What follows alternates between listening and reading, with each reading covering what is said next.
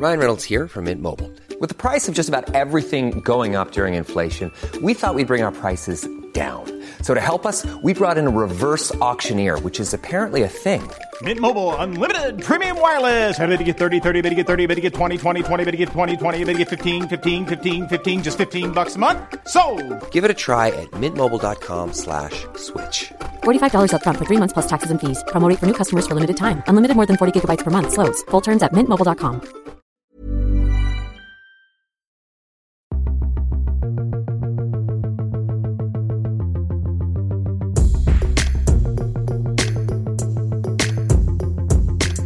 It's the Luke and Pete Show. It is. It's, it's, it's Monday. It's uh, Luke's Monday, the tenth of October. Would you believe? Uh, mine is Pete Donaldson, joined by Luke Moore. Uh, at this point, I will be uh, heading back into London after a week in uh, a week away. Um, so Yeah. I hope you're, you're you're keeping well. Hope you've hope you've stayed out of trouble for the last week. All right. Hope you've like, you know kept your head down, stayed but you can't do anything about it by now if they haven't, can you? You're supposed to say that ahead of time, not afterwards. It's a good point, actually. Yeah, it's a very good point. yeah. Um, Peter, what's um, what's floating your boat? I've got something I want to talk to you about that I forgot to mention a week or so ago. I uh, oh yeah, go on then. Well, I was just going to say that um, I went to the Royal Albert Hall, Yes. uh, which, by the way, is a really great place. Yeah, Can we it- agree I've on that? Not, I've not actually seen anything in the main hall. I've seen some comedy in the little halls, the little uh, side. Oh, you're side so rooms. alternative. Yeah. Well, you know. Why'd you go and see some comedy? What's fucking wrong with you? What do you mean? Well, there's nothing I wanted to watch at the Royal Albert Hall that night. Is there a, is there a um, any other kind of medium where so such a high percentage of it is so shit? Yeah, it's still popular. I, I I- honestly, I just don't know. I don't know what has gone wrong with you that you find comedy so offensive. It's not comedy. I love comedy. I love Right. being made to laugh because obviously Yeah. that's you know it's, it's, it's a, central part of being a human being, Peter. The uh, need to laugh. Uh, I just don't like um, people trying to make you laugh. overgrown students who've done nothing in their life making You up sound stories like Jeremy Clarkson. Yeah, You but that's fine. Like don't, in the Laguna. that's but I don't care. You say That's that. all as- you're doing on every podcast that you're on. That's all you're doing. It's just it's just people expressing themselves and and and, and over um, emphasizing and kind of like Yeah. exaggerating how they really feel. I think you'll find there's a bit there's a bit more of an art to that what I do, Peter. But. I have to remember footballers' names. I don't. don't. No, That's the one thing I don't do. Um, anyway, do what that. was I talking about? Yeah, so stop just stop being a Stop fucking getting upset about Stop putting your cardigan on and fucking rattling your tin for the National Union of Students and, and watching comedy from some bloke. I am wearing a cardigan. It's cold, it? some like posh bloke telling us why we should all be nicer to poor people. Right, okay. Embarrassing. Anyway, Royal Albert Hall. Um, I went there to watch a, comedian I like called. No, I didn't really. Uh, I, I went to the Royal Albert Hall because, and this is this is a great bit of a ripe um, content for you to laugh at me for. Right. Went to go and see Return of the Jedi, Pete. How have how Hang have on. you gone from on. doing what you just on. said to doing this? with the London Symphony Orchestra playing the soundtrack along live in the Laguna. I would only find this interesting if every last Come on, Hammond. word every last word was like uh, every last word spoken in Return of the Jedi there was a little violin doing the exact same pitch. And, what they did is like there was a rogue. tru- there, was, your father. there was a there was a ro- no there was a rogue trumpeter in the orchestra they couldn't identify who after every time someone said something he just went like that. Just go. It really took everyone, everyone out of it. No, anyway, but it was really cool because they show it's like being in basically being in a gigantic cinema with a Yeah. huge screen showing. I think they showed the 1997 version of Return of the Jedi, which actually Yeah. isn't as good as the original one, but that's fine. Um, with the London Symphony Orchestra doing the music live, so they're all watching the, the movie as well in front of them with a Right. timer and with their music, and they're playing the soundtrack along to it. You telling me that's not Yeah. good? It's brilliant. It is it is good, but I mean watching an orchestra doing anything is really good. But Agreed. But I don't know. I just I, I, Oh, I'm you'd sort of- rather watch fucking James Acaster, would you? In I'd- fucking in, in I- Mumbo I mean, Jumbo's I'm not even. I'm not even a fan of of James Acaster, and yes, I would actually because I'm not that big a fan of Star Wars, so it'd be kind of lost on me a little bit. Well, it's not a difficult concept to grasp as it's Star Wars. It's all fucking spec, space pixies, isn't it? You can tell which ones are good and which ones are bad just by the, what they're named. It's not difficult. Friend, friend of the show, uh, Doc Brown, who did our. Uh, he's he's in uh, a I Star know. Wars show, isn't he? I was. That's Do you want to hear? Do you want to hear a crap claim to fame? Uh, go on then. I when he found out, I he told was, him about Star Wars. No, when he found out he was going to be in it, he was on his bike riding to come meet me for lunch, Oh, there you go. and um, I he, t- he told me quite early on. I wasn't have to tell anyone, even that my Star Hmm. Wars mad um, Wi-Fi I have access to. Who, to be fair to you, Ben, if you're listening, apologies for this, but I did tell her straight away. Uh, The, no one- uh, but no one told anyone else. Yeah, I, I remember. Um, I haven't seen it yet, though. Is he is he is he good in it? I haven't, haven't seen I've, it. I've, again, again, not a fan of Star Wars. So I'm probably never going to see him. But Do you like any of that stuff? Do you like uh, sci-fi and fantasy? Tell me any of it that you actually like. I like Blade Runner. Oh, it's just so cool, isn't it? Stop trying to be I cool like- all the time. How is that cool? It's like two films. Like Uh, you won't cool? actually have heard of the uh, the science fiction films that I like. It's I'm a big fan of the uh, of Fritz I Lang's like- Metropolis. Fuck off. I like. I like uh, Metropolis Fritz Lang was always. Uh, my dad had a video of that uh, that he'd recorded off the telly, I think, and he'd and it was always in the stack of VHSs in front of the television, uh, and it Right. said like Metropolis, and in parentheses it said uh, Fritz Lang. I was like, you didn't need to do that, Dad. yeah, I'm- I'm- everyone says that. It's it's a great. Um, so when I when I went to college, technical college, uh, to do media stuff back in Yeah. the at the turn of the century, Yeah, there I was I was ensconced with a load of film study students because they just lived in the same halls as us, and that was a massive touch point for boring students. Like the conversation was either legalize weed Yeah. or um, am I a fan of films? I'll let you be the judge of that when I tell you that my favourite film is Metropolis by Fritz Lang. that's that's that's the only way I kind of I can can contextualize it basically. yeah. I li- I like the bit where Freddie Mercury turns up. yeah, we all do. We all cool. like that. We all like cool. that. But have you? Um, so you you are a fan of Blade Runner? Do you like? So I know. Remember when you famously spoiled um, Game of Thrones for me? I didn't. Is that I literally because said you there have was a a coffee disdain cup. for? Someone had put a coffee cup in it. That's not spoiler of. That's not canon, is it? I mean, it does. I mean, I guess it being on the television means that that coffee cup is indeed canon. Have they, have they done anything coffee cup wise in the new Game of Thrones as a little motif? A little Well, I- I- motif? Little nod, little nod, Yeah, little nod, to, oi, nod, little nod yeah. to how incompetent the old gang were. Correct. uh, which, by the way, they were. I, I don't know if I told you this, but when, I was, when we were in New York, um, when would it have been? It might have been for our tour in 2019. I, it might have been a time before when I went to New York. My friend Right. Michael, he works in that industry, and um, was, this was before the final season of Game of Thrones came out yeah. and he was saying to me over lunch um, that like it, they the two guys who are running Game of Thrones are like a laughing stock, and as soon as they run out of the written material, it's going to be a shit show. He was honestly saying all this stuff like he was a prophet. And, and whatever transpired transpired, but he said that Right. they were like it, they were so bad. It was like it was like a joke how they got the job.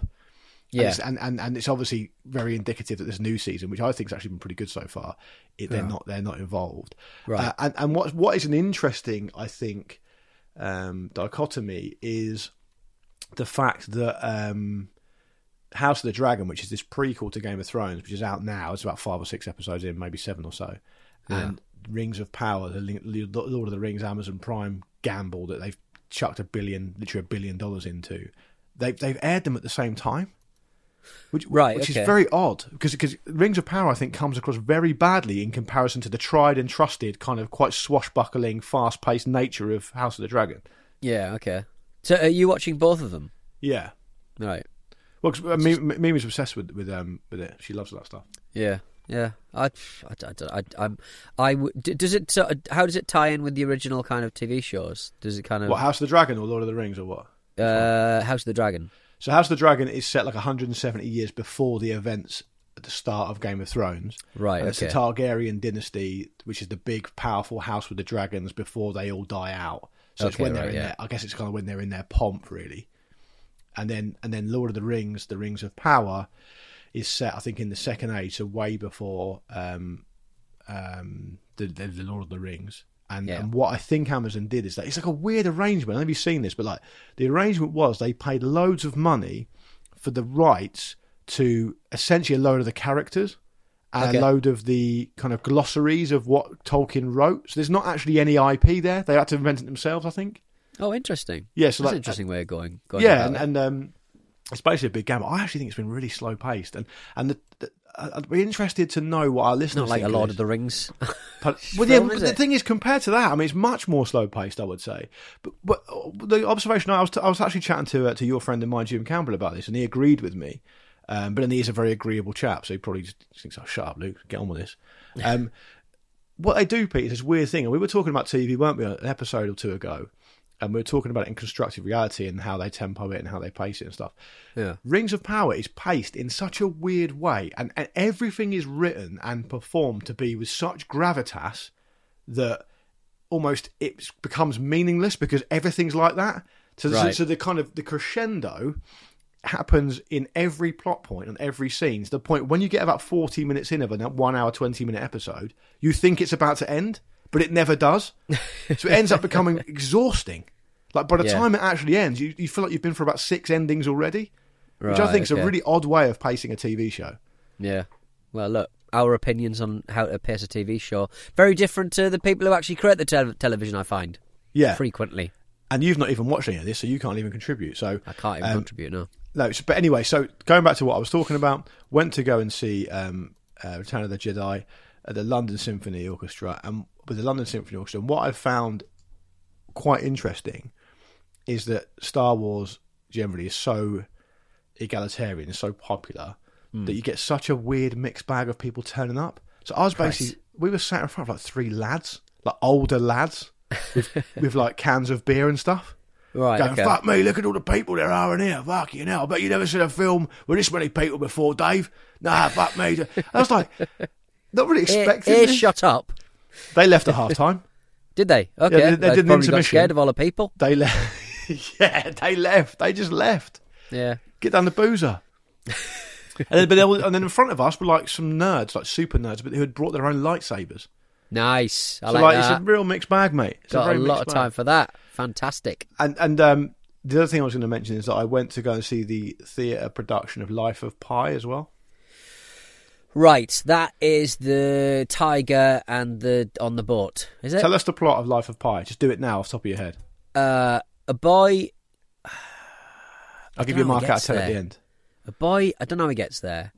Finds himself on a boat, uh, a little little dinghy with uh, a tiger, and I, th- I think uh, uh, honey sandwiches. Is that is that the Did you say sandwiches? Honey sandwiches? Is that what? Wasn't it like on a beautiful on. pea on a beautiful pea green boat? And they just float around, and he goes insane. And the whole crux of the film slash book slash uh, theatre show is him just fucking going absolutely loopy because he's just hanging out on a boat with a lion.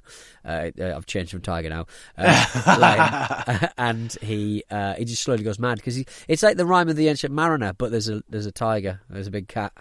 My introduction to the Rhyme of the Ancient Mariner is purely the Iron Maiden song, Right. Okay. Fair. which okay, is brilliant. Um, and, and the great thing that Bruce Dickinson does as um, lead singer of Iron Maiden when you see him live is he in, he insists upon introducing every song before it's being played in a mad voice. So you know when you go and watch a gig and they just Yeah. play people they just play songs and then maybe there's a Yeah. little bit of chat between the songs and they go Yeah. and they don't tell you what the songs are. Every time you go and watch Iron Maiden, Bruce Dickinson will just go the rhyme of the ancient mariner, and they'll start playing it. He, he does that for every single song. It's great. Um, but on the Life of Pi thing, you are pretty much spot on. I'd say a little bit of detail missing there, but that's about Yeah. right. But Cool. the theatre production is really good, and I'll tell you why. It's the first time It's I've the seen same, this. but with revels. yeah, and he's allergic Yeah. to some of them, like you. He's not eating revels. You're eating the revels. No, I'm, I'm no, he's eating the revels. Okay, right. Yeah, and then they, they the, the theme tune is uh, "Revel Revel" by David Bowie. I guess. I mean, I guess you could get on stage and sit in the boat with him and go. And now I'm in the boat. Yeah, Oi, is experiential theatre. we're both in the same boat. Um, so finally, I'm going to get to this. Uh, first of all, um, we had a real touch because um, we've got we sat up in the in the top bit in the circle, whatever you call it, up in the gods, sit, Right. sitting there, and literally sixty uh, public schoolboys and girls came in on a kind of outing, Oh no! and I was like, my heart just sank. Right, this other couple come over to us and say, "Oh, excuse me, I think you're um, you sat in our seats." Looked at the tickets, we're in the wrong seats. so we dodged a bullet there. So you so you moved away and found Yeah. other seats away from the kids. It was, mate. It was honestly, obviously, I didn't sit in their section for the for the actual bit, but as we were waiting for it to start, all you could hear was, "Oh my god, this is actually really high up," and uh, "Oh my god, I actually feel sick. I feel sick because I'm so high up. I'm actually afraid of heights. I don't know." I like that voice. You should do Look at Picture in that voice all the time. Oh my god. it might be a bit annoying. Oh my god. Um, so anyway, we moved. So that was good. Right. But what they did in the theatre production, which I'd never seen done before, and I think you'll be interested in this, and then maybe you've seen it before, but I haven't. So it's set in the hospital where the kid, as you've described, suffers his kind of his trauma, and it's a flashback thing. So he's being in, he's being interviewed and talked to by these experts about what's happened. Right. And when he's in the hospital, he's in this bed in the hospital room, and they're interviewing him. When he when he goes on his flights of fancy, it flashes back. The bed turns around into the base of the little boat, and the rest of the boat appears from out the bottom of the stage. And then, when he's on the boat, all these lights are simulating the storm and everything, but there's parts of the stage that clearly all the other actors are choreographed not to tread on, but they look like parts of the stage, as in made of wood. Yeah. But they're made of this like neoprene stuff. So when he jumps off the boat, he can dive into the stage. What? It looks like water, and he can That's pop wild. up somewhere else, like he's gone underwater and come up again. That's cool. I can't really tell you if the play was any good or not because all I could think about was that. Was the neoprene? Go, go, do the dive again. Do the dive Do the again. dive again. That's really cool. Yeah, no, but it was good. It was really, it was really well done. It was. Uh, Yeah. I really enjoyed the book anyway. I've not seen the film, but the theatre production itself was uh, was very enjoyable. Peter, Lovely. Have you been to uh, the theatre I- recently? I did. I went uh, on Monday to uh, for a rare excursion to ABBA, the whatever the fucking live show it is. Oh, you Uh, did. That's right. Uh, was went it to go called and see- Voyage? It's called Voyage. It's called Yeah. Voyage. Uh, Sarah had uh, ac- had uh, had access to the, ac- the, the the partner I have access to had access to uh, uh, free tickets. So we went down Is it there. hard to get tickets generally? I think it's all sold out. So it's a purpose built. Uh, it, if you look on Google Maps, it's it's a car park, and it's a purpose built kind of. Uh, it, it's funny because it looks like an IKEA kind of exposed Nice. wood, uh, flat Swedish pack kind of thing, and, and and it is flat pack. They'll take it down at the end of the show and then take it somewhere else in Europe once uh, once that's gassed out. But um, yeah, so, so it's a purpose-built uh, little kind of thing in, in East London near Stratford, and uh, yeah, you sit down and it's basically a music like uh, it's holograms or something. One of those kind of uh, I, I, forget what they call it. It's not actually a hologram, but it's kind of like a a uh, uh, uh, you can sort of see the ABBA singers and performers on stage. It's like a, Uh, it's like a motion capture thing with like ILM, isn't it? So so it's so so the so I'm, I'm trying I'm trying trying to think now. It's a big animation, uh, a big animation number where they've uh, basically recreated ABBA as they were in the 70s. Basically, uh, it's a big movie, effectively. Right. Uh, but parts of that movie take place on big screens to the to the left and right of the stage, like you would at a normal concert. Uh, but most of it happens with these little uh, little chaps, uh, these little uh, far away little uh, ABBA, uh, Bjorn and whatever they're called, uh, all of ABBA. Are just kind of like really far away, but it looks like a proper gig. It basically looks like a, a, a proper gig. I'm explaining this about as terribly as I possibly could, but it's basically a people are kinda gig. used to that. ABBA, ABBA doing a gig, uh, but instead of them really being there, it's just animation. Uh, but the actual technology uh, that allows you to see them on the stage is astonishingly good. It actually looks like they have depth. It looks like they're they're really there.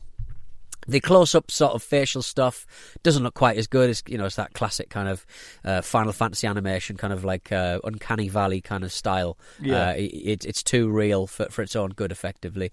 And so, yeah, uh, we, watched uh, ABBA do an hour and a half of, of their songs, including a couple of new ones, which um, nobody was really into. But uh, it only took like a little.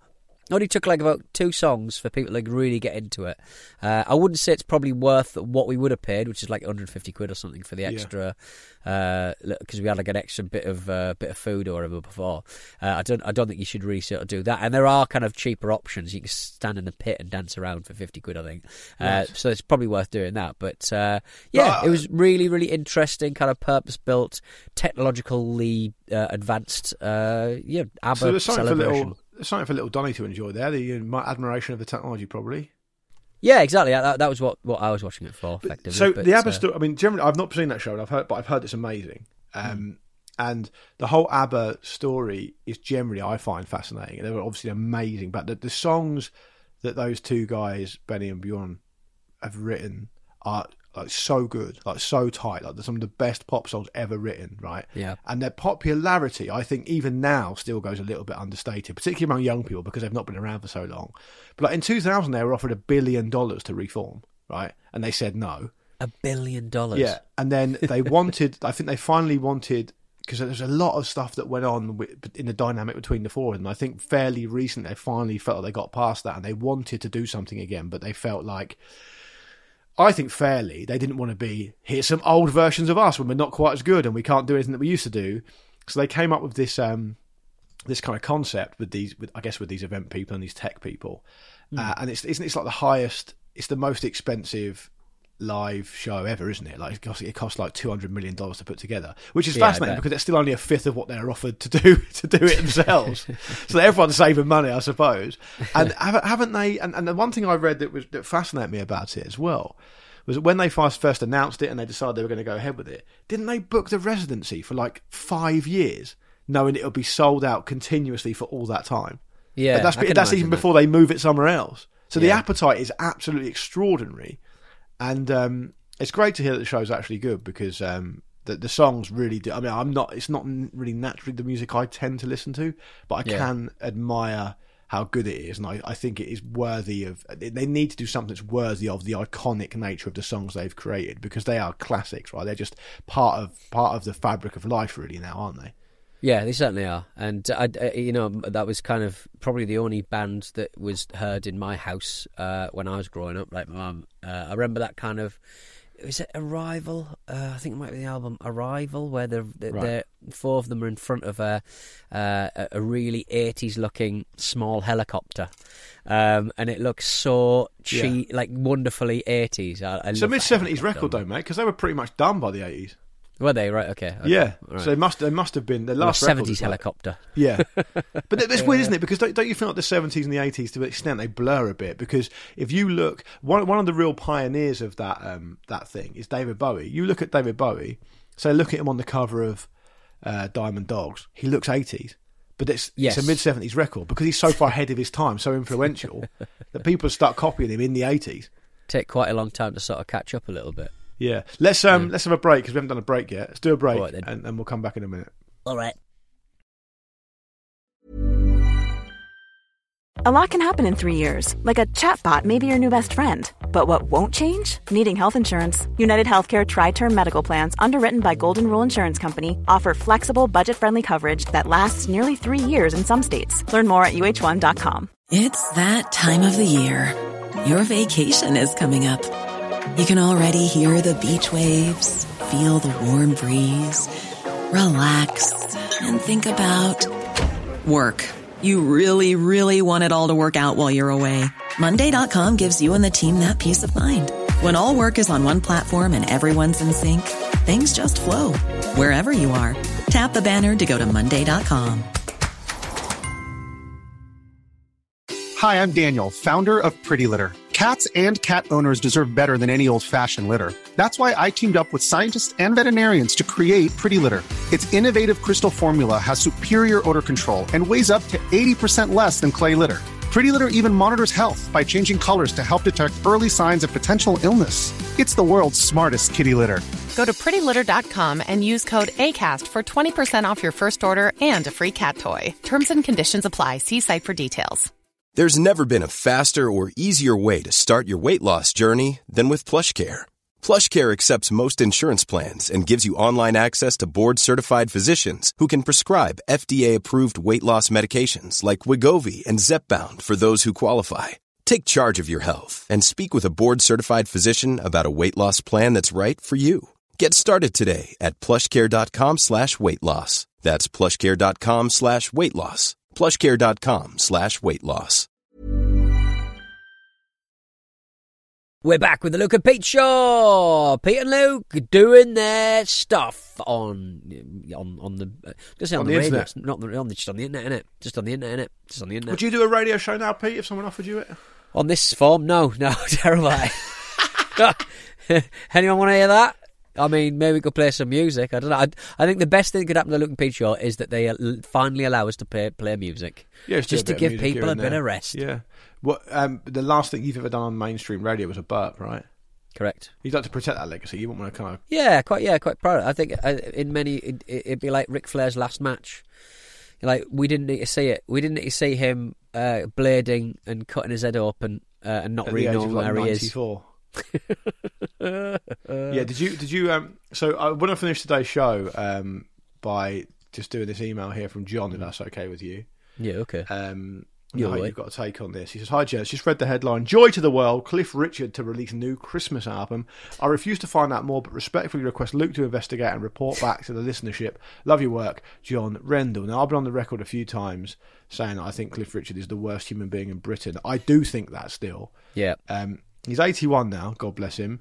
And uh, he said he's announced earlier, I think it's sort of last month ish, that he is going to put out his first dedicated Christmas album in almost 20 years. Uh, um, he's going to call it an album of classics. Uh, he's going to include things like Joy to the World, Jingle Bell Rock, First Christmas, Six Days After Christmas, Heart of Christmas, all these kind of combination basically of, of classics and these new songs that he's, I guess, apparently written.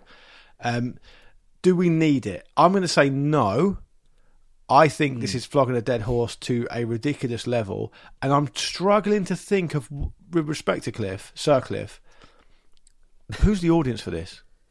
It's, I mean, a, a rapidly dwindling audience. Uh, I might posit, uh, and and I I fear. I mean, COVID might have seen a lot of his fans off. I'm just saying, like his his kind of age uh, of of, of fan, and and uh, yeah, I mean, good God, um, a lot of them will will be uh, uh, God uh, loving, God fearing people who who may not have even wanted the vaccine because they've, they've got the big guy upstairs. Uh, Big the anti-vax their back. community. That's what I want to know. Yeah, I'm just I'm, I'm just looking at kind of like clip like it's I mean 81 years old. His first dedicated Christmas album in nearly two decades. Christmas with Cliff, uh, bringing together an album of classics including Joy to the World, Jingle Bell Rock, and The Most Wonderful Time of the Year. Uh, new tracks will include first. Chri- It's ju- he strikes me as a man who opens his presents after tea on a Christmas Yeah. day. He's that kind of chap for me. Uh, It's also I, the the thing I don't fully understand is why no one has properly picked up on how arrogant he is. He's like the most arrogant man ever. like I I don't know if you saw, um, but when he said um, he did that, he did that fucking abysmal song, which was basically the Lord's Prayer to the tune of Auld Lang Syne, right? Right. And no one wanted it. it I mean, it's as bad as that. As, as I've just described it, is as is how bad it is. And he was giving interviews because obviously people will just do. They'll interview Cliff, right? Because he's Cliff. right. And um, he was saying stuff like, you know, uh, yeah, when I first had the idea, it's like all the genius ideas I've had. You know, it's really simple. It's like, and no one's picking him up on it. Like, if, if, if fucking Cristiano Ronaldo said that, the world would go mad.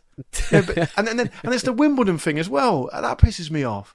He, he, he gets up there and he and he starts singing and he and he doesn't give a shit if anyone fucking wants to hear it or not because they're actually here to see tennis. He thinks, oh, people will automatically love this because I'm Cliff Richard. It Makes me sick. Well, because you're in a little bit of a bubble when you're as successful uh, with your genius ideas as you are. How do you know? uh, as Cliff Richard? The the uh, so Richard said he'd always loved being in recording studios since time spent in 1958 in Studio Two, Abbey Road, famous for its use by artists including the Beatles, etc. I recorded this album in Criteria Studios in Miami, Florida. Uh, 4,427 miles away from Abbey Road, said Cliff. And once again, I felt I was in a world of my own. What, This is nonsense. Why are you linking Abbey Yeah. Road to just you happen to Oh, be what are the kids like these days? Abbey Road, the Beatles. Uh, they guided me through the well-known Christmas songs and freed me to sing them my way. Uh, they are differing approaches to the songs that I asked them to produce for me, uh, and they gave this album the dynamics that I had hoped for. I mean, good God. Come on. you know, you know, like you know, if you type any famous person to Google and put the word quotes after, there's those websites that aggregate all the famous quotes from famous people, right? I think it's called AZ Quotes or something.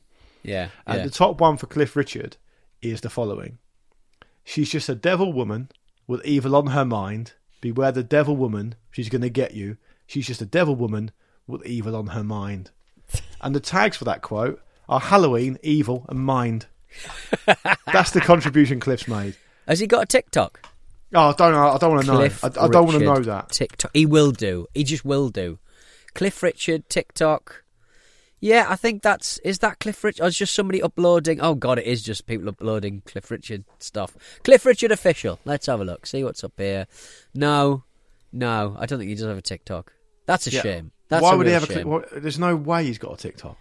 Because people, uh, uh, older people than us, uh, are quite into TikTok, and I think he, he should be getting involved in TikTok. Maybe he'll launch one for this album.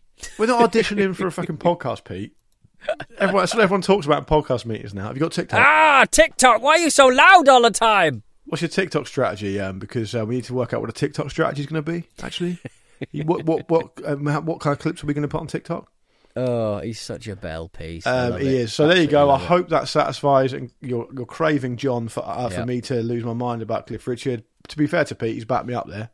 Uh, normally Yeah, he wouldn't he- do that. He would probably say that it's fine. I, I, I don't understand why you get so upset about uh, stand-up comedians, but Cliff Richard, I think I can I, I can get on board Yeah. because the man is cringe. I'd rather listen to Cliff Richard talking on stage than most comedians.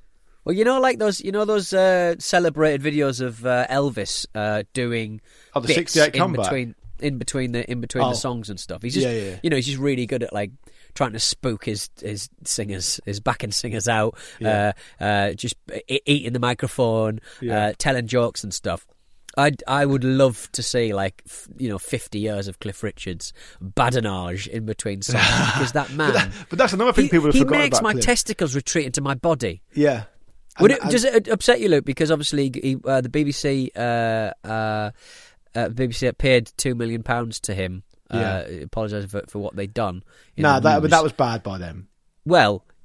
You have technically, as a man who pays his uh, his TV license, you've uh, I- reckon a couple of pennies out of that Yeah. you've given directly to Cliff Richard to Yeah.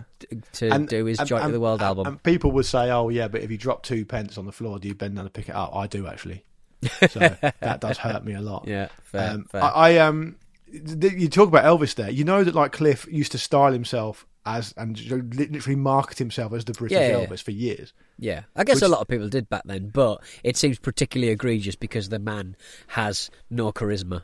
yeah, you're just a singer. Like, What's what the fuck have you got to do with you know? Because you, yeah, look, we could do this all day. Let's not. Let's go. But I've annoyed myself, including Yeah. Cliff Richard, into this. I should have just thought. You know what? I, I thought to myself, you'll get through this fine. It's annoyed me now, so we're gonna have to go. um, thank you very much for listening. We will be back um, for, for, for the show on Thursday later in the week. Looking forward to that. Uh, Peter, look after yourself, won't you? Be be safe. Goodbye, all. Yeah, I will. uh, but yeah, don't. When I say look after yourself, be safe, and you just say goodbye all, doesn't sound good. So just say yes, thank you very much, and then say goodbye all. Yeah. All right then. See you later. Bye. The Luke and Pete Show is an Acast production. and part of the Acast Creator Network.